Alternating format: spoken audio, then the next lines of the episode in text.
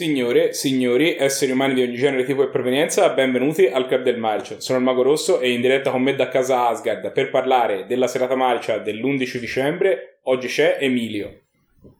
Dunque, era un po' che non si andava al cinema, ma quando escono dei film italiani un po' più golosi cerchiamo sempre di dare il nostro contributo al cinematografo e siamo andati quindi lunedì scorso a vedere Diabolic. Chi sei? Il terzo capitolo della saga del celeberrimo ladro mascherato. In questa saga è un capitolo un po' atipico perché Diabolic, cercando di rubare il bottino di un'altra banda di ladri, finisce intrappolato in questo scantinato con l'ispettore Cinco, al quale finisce per raccontare la propria storia. Nei capitoli precedenti c'erano alcune cose belle, alcune cose un pochino meno belle, Qui forse alcune di quelle cose belle sono sparite e sono rimaste solo quelle un pochino meno belle. Sono rimaste prevalentemente quelle meno belle, purtroppo. Bisogna dire che il primo film, che è con Marinelli, che interpreta Diabolic, era un buon film, confezionato abbastanza bene. Già il secondo film rasentava a malapena la sufficienza, devo dire, in alcuni momenti. Con questo film mi dispiace davvero dirlo, ma i Manetti Brothers hanno proprio avuto un tracollo, non so come mai ed è un film a cui mancano tutte le piccole cose che rendevano interessanti il primo e il secondo capitolo e rimane un film prevalentemente molto noioso, devo essere sincero, scritto in maniera ver- davvero poco brillante, recitato in maniera ancora meno brillante e quindi il prodotto forse è addirittura un po' scadente. Un peccato perché appena siamo entrati in sala e il film è cominciato Comincia con una bella scena, una scena tra l'altro di estremo tributo al cinema anni 70, poliziottesco.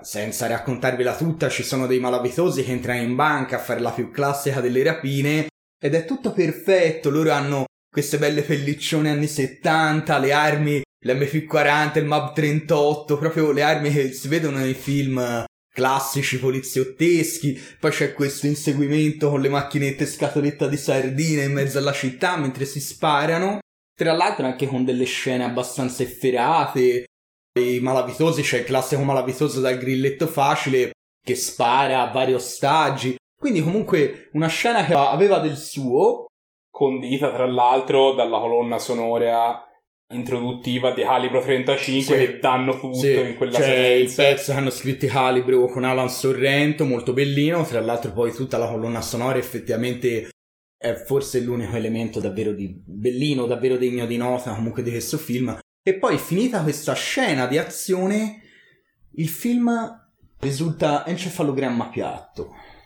Già i film precedenti erano forse limitati dalla recitazione non sempre all'altezza da una sceneggiatura non sempre brillantissima, ma che compensavano queste loro carenze con un'ottima ambientazione, delle belle scenografie, delle scene di azione in stile heist, tipo rapina in banca, dove vedevi la costruzione che erano molto molto carine e con un'ottima colonna sonora. Qui è rimasta l'ottima colonna sonora, però in parte per il tipo di storia che viene raccontata, queste scene d'azione in stile heist ci sono solo all'inizio. Mm antecedentemente a questa rapina in banca mm, mm. di cui tu narravi. Le ambientazioni sono sparite perché la, quasi tutti i film hanno luogo in uno scantinato, praticamente.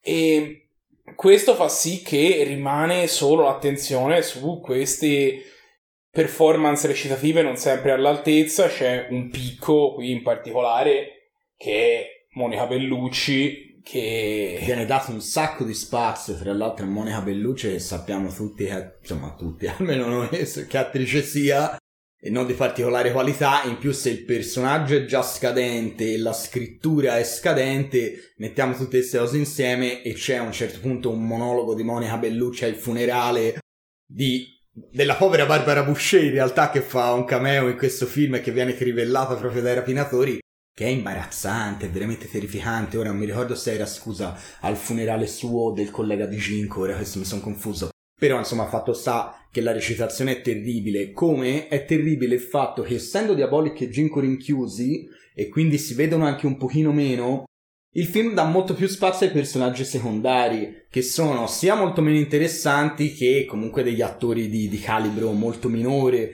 anche i rapinatori sono estremamente macchiettistici, non sanno veramente di niente, le loro dinamiche della banda ah, non sono, non, non, creano nessun tipo di pathos. E questo l'ho trovato proprio uno dei punti fondamentali che non mi ha fatto piacere questo film, ovvero che il film è piatto, non c'è pathos, dovrebbe essere un, un thriller con diabolic, con azione e non c'è l'azione, non c'è il thriller, non c'è il pathos e quindi veramente risulta piatto. Tra l'altro devo dire peccato, occasione sprecata perché comunque è preso da io non sono un fan di Diabolic, è premetto, quindi magari dico una bestialità, però è preso da un volume di Diabolic molto celebre che è Diabolic Chi sei, nel quale proprio la situazione è la medesima, Jink e Diabolic sono rinchiusi e Diabolic narra la propria storia, la sua genesi a Ginko.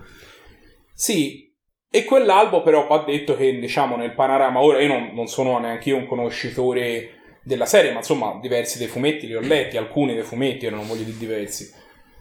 Però quell'albo lì è un po' atipico, diciamo, rispetto alla maggior parte degli albi.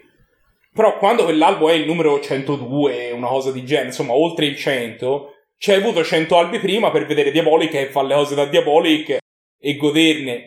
Noi siamo andati al cinema per vedere Diabolic e fa le cose da Diabolic e se invece tu ci presenti questa storia tipica, forse se fosse il centesimo film ci sarebbe presa bene o un po' sì, meglio. Sono d'accordo, sono d'accordo.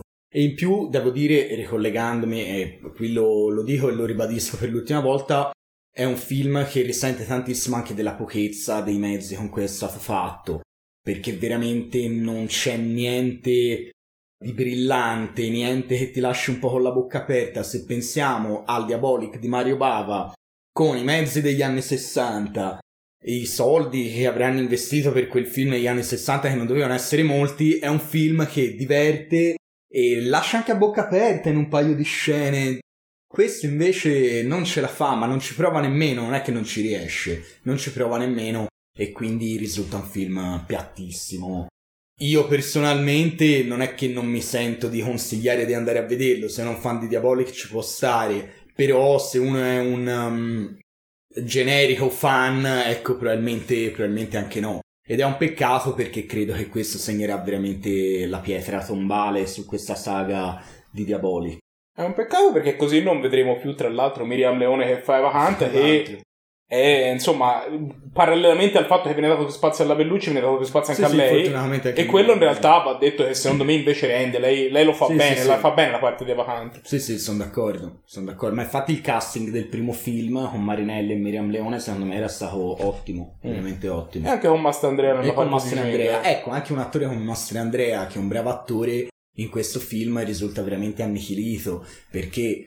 Uh, suo personaggio è scritto in maniera molto piatta, i suoi dialoghi sono terrificanti e quindi anche un attore come Master Andrea non ce la fai quasi ad ascoltarlo purtroppo in questo film.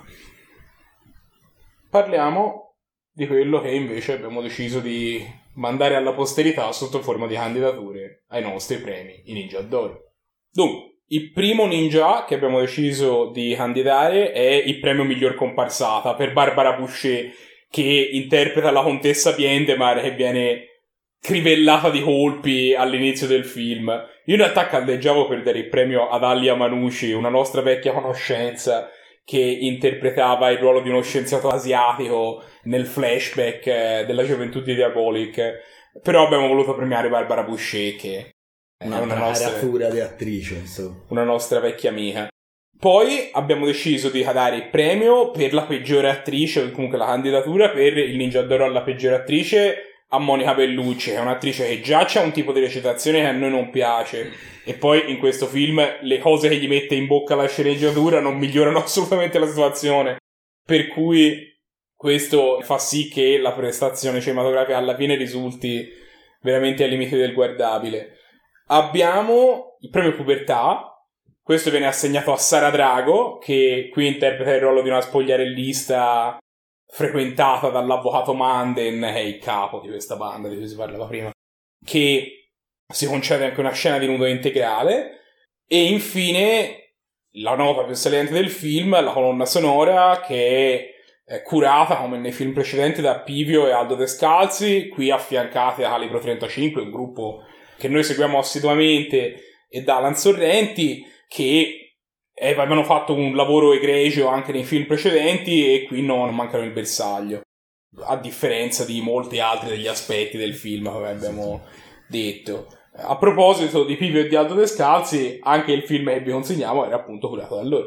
Certo, infatti ci sentiamo di consigliarvi il primo Diabolic proprio dei Manetti Brothers uscito nel 2021 un film confezionato con proprio con tutta un'altra cura e tutto un altro amore e davvero, anche se uno non è un fan di Diabolic, merita una visione. Marinelli invece che Gianneotti come protagonista, esatto, fa molto. Fa molto, sì. Ma comunque era, si vedeva che c'era proprio più amore, più mezzi. Anche una storia più azzeccata. Una storia forse. più azzeccata. Più adatta al cinema, forse. Guardatelo e fateci sapere. Ci ho detto, il voto che abbiamo deciso alla fine di dare a questo film è un voto insufficiente ed è 5. Eh, non mi sto a dilungare, i problemi li abbiamo già detti tutti ampiamente, quindi insomma sapete che cosa non ci è piaciuto. Ma se volete scoprire se anche la prossima settimana saprete che cosa non ci è piaciuto, l'unico modo che avete per scoprirlo è quello di seguirci sui social. Siamo Club del Marcio ovunque, tranne su Instagram dove siamo Club del Marcio Official e in questo modo verrete notificati quando ci saranno le nostre prossime uscite. Ma questo è tutto quello che avevamo da dire sul film di questa settimana. La prossima settimana ce ne torneremo con un altro film, forse con altri due, chi lo sa. Ci vediamo allora. Ciao.